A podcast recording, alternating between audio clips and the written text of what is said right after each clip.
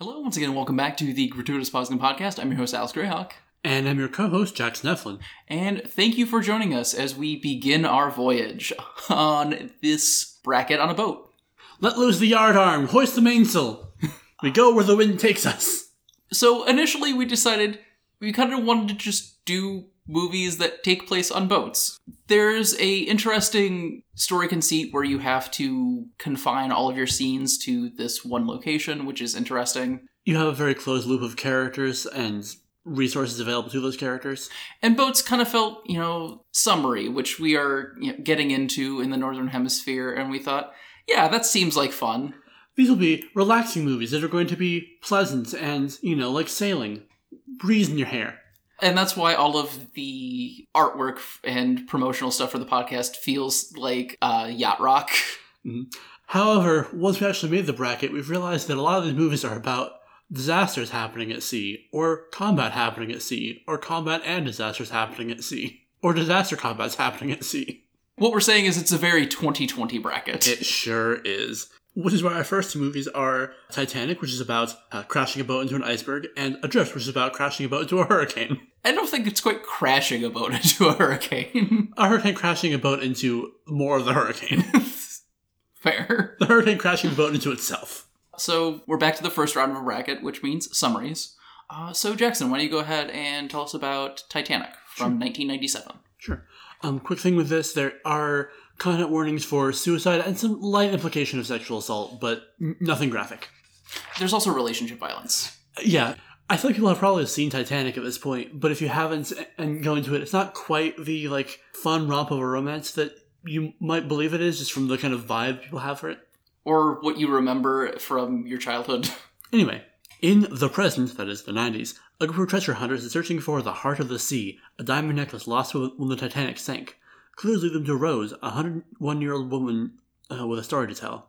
In the past of 1914, Rose is unhappily engaged to loathsome Cal, heir to the fortune of a steel tycoon, and desperate to escape. Happy-go-lucky vagabond artist Jack saves her from an attempted suicide. Over the next few days, uh, while the two walk around the deck of the Titanic, they bond and fall in love as Rose breaks out of her high society programming. It all goes wrong when Cal, jealous, frames Jack as having attempted to steal the heart of the sea, his wedding gift to Rose. He's locked in the brig when the Titanic hits an iceberg and goes down. But due to the rich ship owners choosing style over adequate lifeboats, they have to survive on only driftwood. Jack freezes to death, but Rose chooses not to give up and is rescued. She lets Cal believe she's died and starts her life anew. Back in the present, the treasure hunters realize that the real treasure was the cloud consciousness we made along the way, and Rose uh, throws the diamond into the water. So yeah, Titanic is a long movie. Yeah, it's over three hours. I think it, I think it clocks in around four with credits. At least that's what it is on the, based on the two hour VHSs that we had as kids. Sadly, this was not a VHS experience, so we didn't really have the full Titanic experience here. And I honestly think that the film was too long. I mean, I think that the story is good. What is here is interesting It's not bad per se, but I think that definitely you could cut quite a bit of it and have a coherent narrative. I don't think the film is bad the way it is. I do think that if you had cut some out, it would be a stronger film. Mm-hmm. I don't think we need the present day stuff. It decreases a lot of the drama mm-hmm. because we know that Rose survives, and also that presumably Jack isn't around. Mm-hmm. Yeah, I think a lot of the present day stuff, especially like it takes a while for us to get back to the past. The frame story takes up a pretty big chunk of time. I think it's about twenty minutes until we're back to 1914. Yeah, twenty-two minutes. James Cameron, the director, is really into the recovery of the Titanic. It's a thing with him. So I think that's part of just him like using his exorbitant fortune to show us pretty pictures of exploring the Titanic. Yeah, like there's also a lot of like really interesting technical filmmaking going on with that sort of stuff, and that's Cameron's bread and butter. We do have some really cool shots where the robot sub is going through the wreckage and it transitions to the way Rose remembers it being back in 1914. I am betting that this was a lot more interesting back at the time because this was very recent history. This like they had just begun bringing up the Titanic and uh, salvaging it a few years prior to the film's release. Mm-hmm. And it does create a more complex world than just a sort of somewhat straightforward romance epic thing. Mm-hmm. It is very different and it makes you confront different questions about what the story is telling. Uh, but I think there is a trimmed down version of this that is just as strong, mm-hmm. if not more. But I, I don't want to start by bashing it. I think it's a. I really like this movie a lot. I'm I'm here for a lot of what it's doing. Even when it has some stumbles, I'm like, eh, it's still pretty fine. Like some of the CGI hasn't aged well, but eh, whatever. Some of it has though. Yeah, It's it's kind of a little bit hit or miss, but I've definitely seen worse from films around this time, Mm. and even worse from films long after this. Oh, for sure. And a lot of the practical stuff looks really cool. I'm always uh, just a fan of any environment that is not the way it's supposed to be. So if it's like tilted or upside down or full of water. Yeah, if you enjoy Dutch angles, you will love this film. Mhm. Um, I like. I don't think they're used when they're not necessary, but there are definitely a lot of them, eh, especially as the ship has begun capsizing. hmm Man, the ship capsizing is really like it's fun, it's dramatic, it's exciting. I think again, on the long side, you could cut some of that and streamline the process a bit, but Yeah. I think really to talk about Titanic, we need to talk about it as really uh, two interconnected narratives. it's functionally act one and two of a romance story, and then act two and three of a disaster story that have been together. Yeah, with the hitting the iceberg as the pretty much the exact middle point of the film. Mm. I'm pretty sure that's like the like that's when you stop the DVDs over. Which I think is really fun. I like hard pivot genre stuff. It's something you don't really see very often. You see genre mashups, but not like suddenly we're in a totally different movie now. Mhm. Like, I mean, presumably, if you watched the first 20 minutes and also lived in the world, you knew what was going to happen with the Titanic. But if you didn't, somehow, this would be like a really shocking swerve because the romance is genuinely compelling. The characters are interesting. There's enough conflict there for me to care without the ship going down. Yeah, it's a very competent mid to late 90s rom com. I think early on, Leonardo DiCaprio and Kate Winslet don't quite click. Like their their on screen chemistry just isn't there early on. I think after Rose starts kind of bringing down her defenses, things are a little bit better. And it doesn't quite feel like it was an intentional thing. Like I, I the- movie wants us to believe they have this instant connection, where I don't quite believe that. Mhm. But eh, overall, it's fine. The story and the writing for the romance is fine. It's the acting isn't quite there all the time. Yeah. I don't even necessarily want to blame Leonardo DiCaprio for it all the time because I think when we're first introduced to Jack, I think he is nailing that character. We're introduced to him during a game of poker where he wins the tickets onto the Titanic. And it's a really fun scene. Jack, you are part, so you bet everything we have. When you got nothing, you got nothing to lose. All right. Moment of truth. Somebody's life's about to change. Like they win, they're celebrating, and then the like bartender in the back's like, I go to America! No, mate. Titanic go to America in five minutes. Yeah, uh, which is really great. There's also there is a pocket watch in the pool for the poker scene, and so there's this like ticking going on as they're like betting each other, and it's really great as this diegetic way to build tension for how is this hand going to play out? Who's going to win this huge pot with two tickets onto the Titanic? Mm-hmm. which admittedly, winning tickets onto the Titanic is something of an oxymoron, but you know. Yeah. But it also introduces the idea of a ticking clock and the Titanic being in the same space, which you know, clever. Yeah, clocks and time feature prominently throughout the film. And honestly, I wish that it had just kind of been kept with the time and clock motif as opposed to.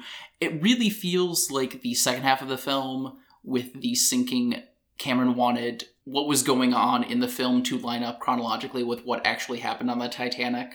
And so it just, everything feels stretched out a little bit too long. I don't think we need as much ratcheting up of the tension as the ship is sinking as we get. Yeah, there's a I think a part where they're about to escape and they see a kid who's lost. Like we have to go back for him, and we're like, we don't, we don't need this extra thing. Yeah, We were already excited enough about this. yeah, like that, that's where like we started to lose our suspension of disbelief. And I think a part of that was re- really wanted to like hammer home the disparity between the upper class who don't care about other people versus the lower class who broadly do, Mhm. or at least that like the differentiation of the class concept. There's what I'm saying is this is like this is Snowpiercer on ice, as it were. Yeah, to a certain extent. Although, like, it's not as black and white as upper class bad, lower class good. Mhm. We get some upper class people who realize, yeah, there's not going to be enough lifeboats, and we get these old rich guys like, Mr. Guggenheim. These are for you, Mr. Guggenheim. No, thank you. We We are dressed in our best and are prepared to go down as gentlemen. But we would like a brandy. Yeah, I like that. There's a line early on in the film that I can't remember exactly where someone criticizes the people who made the Titanic for not having enough lifeboats, and I appreciate that the movie digs into the complexity of that and how it wasn't just a flat black and white decision, how there's a lot of moving parts there. Yeah, like it it incorporates, you know, things like, well, the ship is supposed to be unsinkable. Why are we going to spend money on lifeboats that we're never going to need? Mm-hmm. And the architect was saying, "Hey, we should probably have more," and he's frustrated that they didn't, but he didn't push all that hard for it because he assumed it would be fine. Mhm. He didn't anticipate them running into an iceberg. Mhm. I will say, the lookouts don't notice the iceberg quite as early as they might have because Jack and Rose were dancing. So I kind of like the idea that Jack and Rose did the Titanic. they, they are the- Titanic was an inside job. Titanic was inside. Yes, yeah. uh, That was a little silly to me, but it's fine. Mhm. I mean, there's sort of an inevitability happening there, but it's, it's sort of like what if Forrest Gump but the Titanic kind of thing. Uh, and that's how uh, Leonardo DiCaprio killed approximately one third of the cast of The Mummy. it's shocking how many people from The Mummy are in this, Mhm. and how easily you could like meld the two plots into one thing. We haven't even gotten into the called Molly Brown, who's great. Molly Brown is uh, nouveau riche. A lot of the other upper class people are loath to interact with her because they find her uncouth and whatnot. Look, here comes that vulgar brown woman. Quickly get up before she sits with us. She's played by Kathy Bates, mm-hmm. who is, as ever, fantastic in this. Kathy Bates is having so much fun here. Mhm. Kathy Bates does a really good job of bringing this like comedic timing and wit that I think really livens the mood in some of the more like mm. dour scenes of Rose being oppressed by high society. Mm-hmm. She's a pistol, Cal. Hope you can handle her. Yeah, she gives both Jack and Rose someone to talk to who gets it, who also sees the problem with high society, who, you know, understands where Jack is with his lot in life because not very long ago she was in a similar predicament. And she also doesn't really have a stake in anything that's happening. Like it's she gets involved because she wants to, not because her fortune or whatever is in any way implicated in this. Mhm.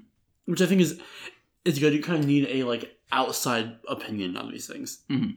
Also, Rose is great. I love Rose a lot. She's a really good character. She's also a really strong protagonist. Uh, honestly, I think there we could have an entire conversation about whether Jack or Rose is the main protagonist of Titanic. I think there are parts where they kind of pass that torch back and forth. which works pretty well. I think that that's how a relationship ought to be. Mhm. An argument that I've heard about the film is that Rose is the most complex and layered character, whereas she's surrounded by people who are broadly one dimensional. Um, not that they lack characterization, they just don't necessarily have a lot of depth because this is Rose telling the story, and these are kind of her understandings of these characters as opposed to the way they, ca- they actually were. Which I think is a really like cool way to look at things. It makes the somewhat cartoonish evil of Billy Zane and, and the bodiness of Molly Brown make more sense within the universe of the film. It gives us a way to think of the camp as Rose embellishing for effect later on. Mm-hmm. Like the chase with the gun towards the end of the film. That all just seems completely ridiculous and wild. And Jackson and I are both like, so this is the part that Rose just completely made up to to like spice up the story. One second. A part of me wanted Cal to just like accidentally shoot Rose in the head, and her, with flashbacks, Rose like, "No, no, that's not how it happened." the movie's not quite that silly, but it would have been fun. Kind of like that one bit where Rose starts talking about just like getting down with Jack, and we cut to the present, and all the guys are like, mm, and Rose's granddaughter's like, mm. there were definitely a lot of jokes watching this about it just it makes sense for Rose to be an exhibitionist. Like she gets this wry grin when she sees the new drawing of her like broadcast on like national television and she gets a lot of enjoyment about talking about her her tryst with this artist on the Titanic to this room full of men. Where's the diamond? That's all they were looking for. It's like, no, no, you you have to indulge my kink before I'm going to tell you. and then she doesn't anyway. Rose is a huge troll, and I love her. Yeah. I kind of wish that there was a little bit more in the film to lead the audience to thinking of her as a somewhat unreliable narrator. I think like you could fit that in there. Some of the things that seem a little bit ridiculous might lend itself to that, but I also understand how there might not be quite enough time to really get into all of that. Yeah. We talked a little bit how, about how if this gets a remake, that'd be a really good angle to like really dig into Rose like saying things that don't line up, or in the present there's someone who's like doing the math and, th- and he's like, wait, no, that person couldn't have been there and there at the same time, whatever. Yeah.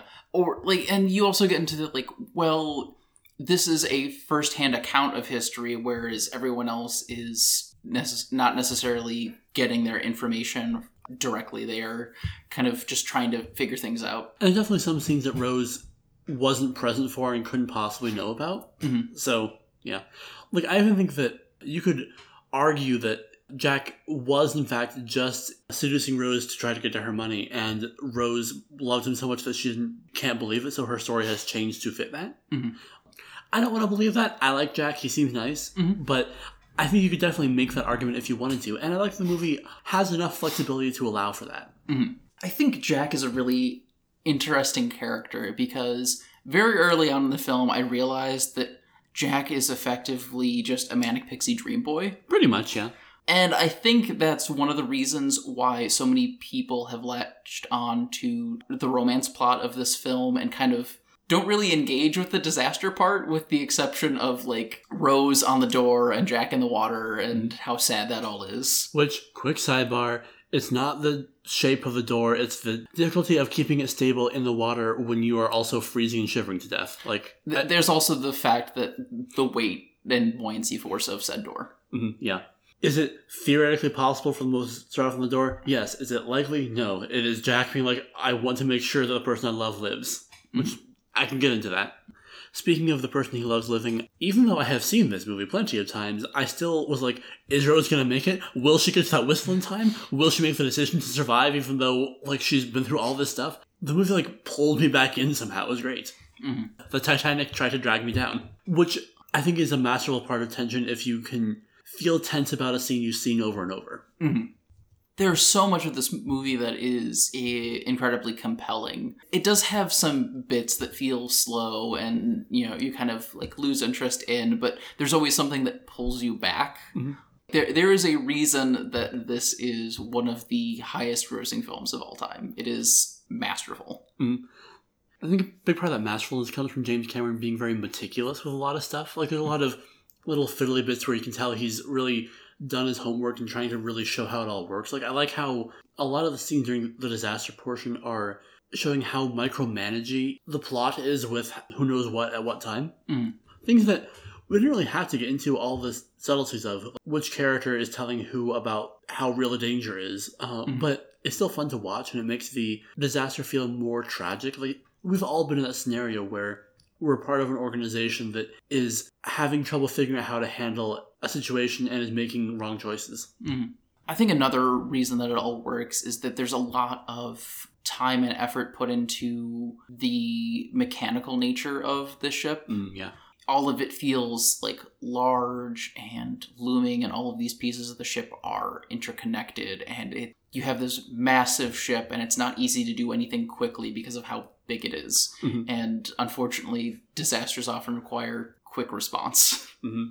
There's a very good shot where you see a few people working the boilers while these giant pistons, like three or four times the size of them, are going vroom, vroom, vroom. Hmm. And it makes you just impressed by the sheer scale of the thing. It doesn't feel like that should exist. Like, it feels like that is sci-fi component as opposed to a thing that was historically accurate. But I assume, based on James Cameron being like super like, oh, we will make it very real, that that was actually how big they were. it feels odd they were able to have like machinery and all that like over a hundred years ago at this point. Of course, like the uh, Industrial Revolution was in its height at the time, so of course they they had it, but just like being able to see it all like in motion at human scale is a completely different thing. Mm-hmm. It's also interesting to think about that all happening all the time, even during these scenes that feel like they should just be happening in like an English tea room or mm-hmm. like like a high society club. Mm-hmm. That all that is going on underneath the surface, which is a metaphor. I will say, I think that some of the ending bits that weren't working for me were the musicians. Like I, I know the whole like the musicians playing even if the Titanic sank was a whole thing, but That could have been just like a single scene or maybe two scenes as opposed to like three or four. Yeah, we, we kind of get like little interstitial bits with them. And like I get wanting to keep it because it, there's the the cultural significance of Nero fiddling as Rome burned, and there's kind of a parallel here with that. Mhm. But yeah, we probably get a little bit too much of the musicians. I also think that towards the end of the film, we get a little bit too gruesome and macabre Hmm. with showing just how many dead bodies there are and some of the people falling off the ship and how like we hear their bodies claying against the metal parts of the ship Mm-hmm.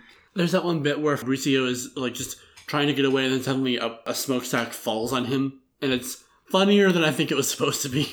yeah like th- there are parts like that where the, like the tone feels off. Like i don't think they were always really able to nail the seriousness of it. Sometimes it felt like overwrought and sometimes it felt entirely too silly. And i think that's one of the problems with their transition from this romance story in the first half to the disaster in the second is that trying to find the right tone for individual scenes is not always easy hmm I think part of it comes from the slowness too. I think if you have an action narrative, you want it to be more high energy, and the film doesn't always know when to just like get in and get out with a thing happening. I definitely think that timing was a a place where the film could be improved just overall, Mhm. which is interesting considering how big of a focus that time and clocks play in the film. Yeah, To mix metaphors a little bit, I think James Cameron might have just been painting a little bit too close to the cameras and didn't take a step back. yeah, no, that makes sense to me. I can also imagine that this is probably very costly to shoot. There's probably a lot of things that you really only get one of. Mhm. Um, so there might have been things where like, oh, this is the take we have, Yep. so we're gonna use it, which I get. Speaking about fumbling with timing, let's go ahead and talk about the other film that we're discussing this week 2018's Adrift. Rather than structure this summary in the way the film does, I'm going to summarize in chronological order, just making you aware of that. In 1983, Tami Oldham arrives in Tahiti after finishing her contract as a cook aboard a schooner. Uh, she finds new work at the marina where she meets Richard Sharp as he sails his boat in port. The two quickly become romantically involved and share a passion for sailing and adventure. After a few months together, they make plans to sail to Japan. However, their plans shift when Richard is offered a job to sail a friend's yacht, the Hazana, to San Diego, California, from Tahiti, and he accepts provided Tami can join him. There's some hurt feelings at first, but they accept the job and set sail. Along the way, Richard proposes and Tami accepts. While sailing, they hear news of Hurricane Raymond. They decide to continue to California, but shift course north to attempt to avoid the storm. Unfortunately, they still um, end up within the hurricane and try to radio for help, but there's no response. They lower the sails to prevent the boat from flipping, and Richard tells Tami to get below deck. After arguing, she does, and soon after, the ship hits some rough waves and is flipped multiple times. Richard is flung overboard. Tami wakes up after the storm has passed and the ship is severely damaged, and she can't find Richard anywhere. She attempts to send a distress call, but all the electronics are too water damaged. She later spots a dinghy off in the distance and sees Richard clinging to it. Tami attempts to sail to him, but is unable, and falls off the ship and nearly drowns. She then makes a few repairs to the Hazana, and jury rigs a sail and is able to rescue Richard, whose shin is shattered and has multiple broken ribs. While searching for supplies to help him, she also realizes she has a head injury and stitches it with a needle and thread for sail repair. Tami gets their bearings and realizes they're thousands of miles from the last reported location, making timely rescue unlikely. They decide to set course for Hawaii rather than California, as the wind and current are more favorable, even if it's a smaller target and 500 miles further away. Tami eventually realizes that Richard is a hallucination, and she's been alone since the storm. And after 41 days at sea, Tami encounters a research vessel and is rescued. She returns to Tahiti and lays all she has left of Richard, her engagement ring, to rest in the ocean. And the film tells it in a very achronological order where we start with the morning after the hurricane and then we're cutting back to the rest of the narrative that was before that. If you split the narrative into everything before the hurricane and everything after the hurricane, it kind of staggers the two halves and tells them both chronologically, but switching back and forth. I'd actually really love to see an edit of Titanic that does the same thing, where we like start with the iceberg and then like cut back to how Jack got onto the boat. I don't know if it'd be good. I think it'd be interesting. I could see it being interesting, but I definitely don't think it would be good because I don't think it's good here. I'm totally fine with. Tell us how you really feel. I am totally fine with achronological storytelling. I just think that this is not structured well. I think that if, like, maybe the first half was achronological and we kept going back to before the hurricane, and then the last half to maybe last third was all just this is Tami on the ship do, going through all the stuff she needs to do, I think that would have worked better. But I think the film is jumping around too much, and I don't think that some scenes get the weight that they deserve. Mm-hmm. I also don't know that we needed all of the flashback scenes. Sure, them falling in love, pleasant. Some of those scenes are okay. The acting is fine, but the hurricane we don't really see until quite late into the movie, and at that point we already know what has happened and what will happen after it. So it's- it's just like a CGI budget that didn't need to be there. Mm-hmm. It's fine. It looks decent, but it's not narratively interesting. I don't think we learn anything new in those scenes. No, not really. We, the audience, see like Richard getting knocked off of the boat and like his safety harness being severed and him like sinking. And then after we come back to, I guess, present Tami question mark, Mhm. uh, that's when she realizes, oh, Richard has just been in hallucination this entire time. But also, a person sinking into the water, their safety harness being cut, I do not immediately at that second associate with they are dead. I could see a theory of them like managing to make it back to the surface and managing Yeah. to somehow stay with the dinghy. Unlikely, but possible, especially if they like got out of the hurricane not long after. Yeah. And the film attempts to foreshadow this early on, like when Tami and Richard first meet. He's talking about his uh, sails alone at sea and how And after a few days, there's the hallucinations. I'm assuming not the fun kind. Mm-mm. I wish. Uh, Tami hallucinates a tanker ship going past them and trying to fire a flare at it to get their attention. Literally at the ship instead of up into the air where you fire a flare. Yeah. I don't think it foreshadows it enough, and the reveal just doesn't hold a lot of weight. I honestly think it would have been more interesting for him to just knowingly be a hallucination for most of the film, and Tami just keeping him around because she, she doesn't feel like she can do this alone. Or for us to know he's a hallucination, but for Tami to not know it, Mhm. have that like tragic thing happening. This is getting into like a kind of fix it thing, which isn't really what the podcast is about, but eh, whatever. It's our podcast. I can say what I, if I want to. Mhm. What I would have done is let us spend the first act or so with not being aware that he's a hallucination and find out, let that be like the act one pivot, and then have all these flashbacks that we don't really need be part of the hallucination thing. So suddenly, like, the conversation with Richard's parents is happening on the boat like while she's adrift or she goes down into the cabin and in this cabin is this whole restaurant where they had a thing get very like trippy and, psych- and psychedelic with it i think it could be really fun it could be really interesting and it could play into the hallucination thing and give a reason for the flashbacks beyond we didn't know how to edit it Yeah. I th- also think that doing something like that would have set this film apart as being more unique. Mhm. Like, we've seen a lot of films that are, you know, like this, you know, lone person trying to survive, and this doesn't do a whole lot to set itself apart in that regard. Mhm. And I know, like, there's some weirdness for changing things up because this is based off of a true story. Mhm. Um, uh, red sky mourning a true story of love loss and survival at sea by, by tami oldham so please understand that a lot of what we're talking about is the film not the real lived person with the real lived experiences and the real lived all that jazz Yes. yeah, yeah. Um, I'm, I'm sorry this happened. This is a tragedy.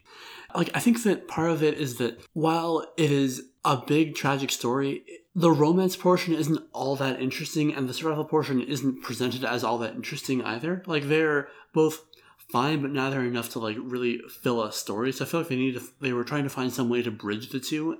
And didn't want us to have like a first act or first act and a half of this not very interesting romance with these characters who are fine but don't really have that much drama there's not really not really enough compelling things happening there to make me like Mhm. sit through all of that in the way that titanic is Yeah, it, and yeah, the the chemistry between the actors is just it's not there for most of the romance plot. sam claflin is a paper man Yeah. i mean a man of paper not a man who delivers papers which is odd because like we've seen him be really good in things. He was Finnick in the Hunger Games films. yeah Do you want a sugar cube? I mean, it's supposed to be for the horses, but I mean, who cares about them, right? They got years to eat sugar, whereas you and I, well, if we see something sweet, we better grab it. admittedly haven't seen those in a hot minute i don't know how much of me thinking he's a great actor is me thinking that he was very important for the plot, but but I know he can act. His, all his lines feel very like flat and generic. He reminds me of a Disney prince, but not an important one from an episode of uh, Once Upon a Time. I've never seen Once Upon a Time, but like when you say Disney prince, like yeah, it reminds me of a lot of the like early Disney princes who were just like this cardboard cutout. hmm You could argue that much like in Titanic, he's meant to be because this is her memory of this man as opposed to a real person. But eh, I don't quite buy it. She was engaged to him, like and really cared about him. I would feel like she had more vibrant memories of this guy. Yeah. I don't know if it's also a like we don't want to dishonor the memory of someone who is dead. I can see that making people cautious with the writing, but Yeah. it winds up giving us a not very interesting character, which is also isn't very good to his memory. hmm I'm sure he was actually interesting in real life. Yeah. One thing I thought was really interesting, actually, though, was that Tami very much didn't want to go to California. That means going back home, back to a place full of bad memories. And you can see that her decision to try for Hawaii as opposed to California when they're trying to figure out where to sail to after the hurricane is partially motivated by that. I think that was a really interesting narrative thing. I was compelled by this hmm. woman who's so afraid of her past that she would rather try to like thread the needle that is hitting Hawaii in a schooner when you have very little navigational skills or equipment, as opposed to an entire continent. That was really like good and cool and didn't really go anywhere. Honestly, if we wanted some more flashbacks, some flashbacks to her home life and like what exactly she's trying to avoid by not going home Mhm. would have been interesting. I think it would have given Tami much more depth as a character.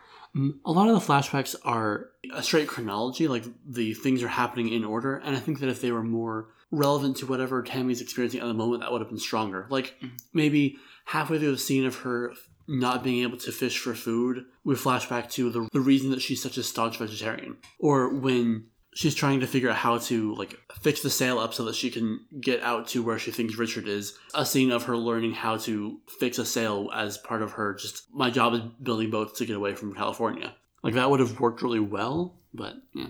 I haven't had a lot good to say about this film, but there is some things that I really like. I really like their color balancing. The color palette is pretty cool, which like makes sense for you know disaster film uh, on the water. But early on the film, we still get these vibrant colors of Tahiti and during the budding romance between Richard and Tami. But there's not this huge drastic color grade shift after the storm like it all feels contiguous. This all takes place in the same world and it that color grade shift doesn't like draw you out and like oh this is media not like reality. Yeah. there's a color grade shift in titanic but it's much more artistic. Mm-hmm. You know, like I don't dislike looking at the movie, it's fine. yeah also the location scouting is fantastic.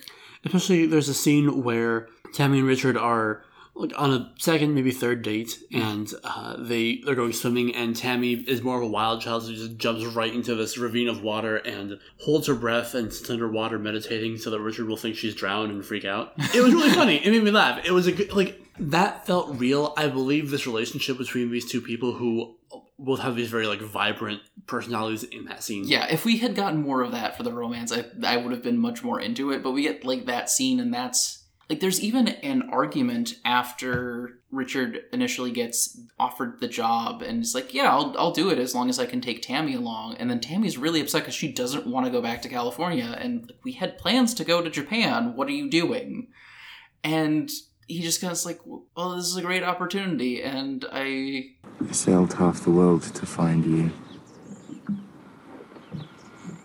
I'm not just letting that go. And it, it's just such a generic line but that's what ends the argument Also, we have a scene, I think it's the next flashback, where Richard talks about how the $10,000 they're getting for sailing will fund a year of them sailing around the world together. And she goes, Oh, oh. a year? Huh? Who said anything about a year? and that's kind of when she realizes that he wants this to be a more long term thing. Those two scenes should have been blended together so that her anger at what's happening and him talking about how he wants to spend like at least another year with her is what diffuses the argument and she realizes that oh i don't have to stay in california i can stay with this guy and this is just a pit stop um, that would have been a perfectly good pivot to change the dynamic of the scene and give that narrative in there Mm.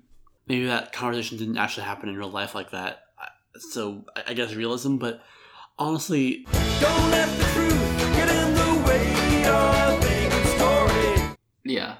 To praise the movie where it's due, Richard gets pretty banged up. Well, sorry, hallucination Richard gets pretty banged up in the storm, and his bruises and his spreading bruises as he's lying on the boat and Tami tending him look really good. That is some excellent makeup for the just as gruesome as the bodies in the Titanic. Yeah, like it, it made my stomach turn a little bit. Like, oh, ooh. Yeah. I also really like some of the audio editing and sound design going on with the film. Like, there's this one scene where Tami is trying to get this broken pole and turn it into a, this makeshift mast, and you can just hear the ship creaking as she is trying whatever she can to make repairs, get things untangled, and it's just ratcheting up this tension as she's attempting to fix things and go save Richard, and it it works wonderfully. And there's a few other scenes where there's this screeching of the boat at like during the hurricane scenes, and it works incredibly well.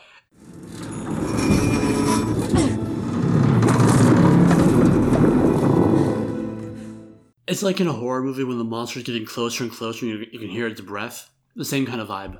Mhm. Speaking of the boat, doing things that we like, the sailing looks really fun.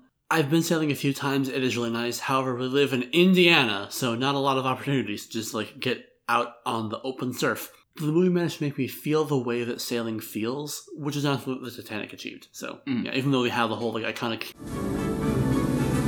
I'm the king of the world!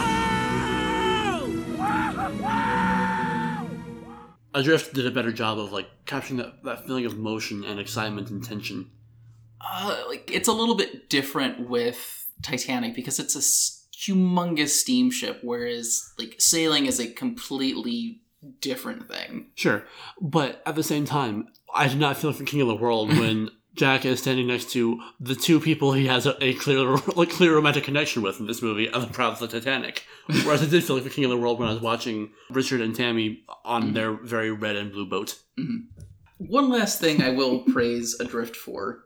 There are often times where you have a female led film, even even a disaster film, they will specifically try and make this battered and bruised woman sexually appealing. Mhm. And for the most part, the film does not attempt to do that. And I do appreciate them showing restraint in that regard. Uh, there's still a lot of Tami not wearing a bra, and I'm not entirely sure whether that's who Tami is as a character or whether that's, well, we're men and we want to see your nipples poking through your shirt in the cold water. hmm No way of knowing, apart from possibly, guess, reading the book, which I tried to do, and it wasn't very compelling, so I stopped. I will say, this is more real world stuff. Um, she went back to sailing after this, uh, which is wild to me. I would have uh, moved to Indiana to get away from the water. yeah. like, Um, she just continued sailing her entire life. I'm like, good for you. yeah, like legitimately, it's really cool that she like worked through that trauma. Like, heck yeah, don't let bad things take things you love away from you. Mhm. I'm into that. I don't. I don't have much else to say about it. I guess I have a note that was just, who was giving Richard a haircut, but I mean he's a hallucination. that explains why he constantly had perfect hair and perfect beard. Perfect's a strong word. Well, sorry, the same hair and the same beard that he started with, despite being you know on a boat. yeah, honestly, like, Richard looks kind of schlubby looking. Eh, You're not wrong. Is he like intentionally schlubby? Like the kind of person that like he wants to put off the air of like, oh, I'm t- I spend too much time sailing to to you know keep my hair manicured and all that jazz. It- It's like those people who spend 30 minutes uh, on their hair to try and make it look like they just woke up. I wonder about how how, how well this album will do because it will determine my sex life for, for the future.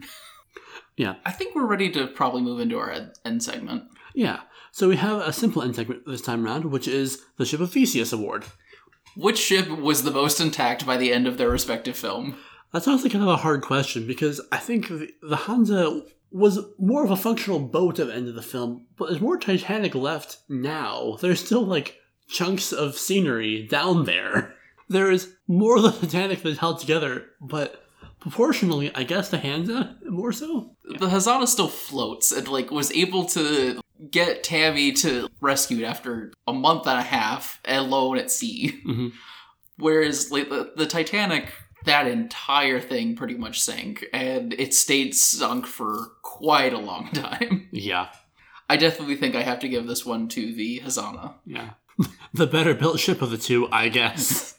Although it's not Richard's ship, which he built by himself, mm-hmm. but like he built his own ship. That was cool. And like I respect that. Yeah, like I respect that, and I kind of wish that we spent more time with his ship because I think it's more emotionally significant than this one that like yeah this is this rich couple that's paying us to do this for them Mhm. but i get it like that's not how the the story goes hmm But we should have spent more time on that boat before before it got disaster movied. yeah or even if we had a little bit more of an epilogue with like tami on that said ship I will also say that the ships don't look all that different. I think there could have been more to differentiate them visually because there was.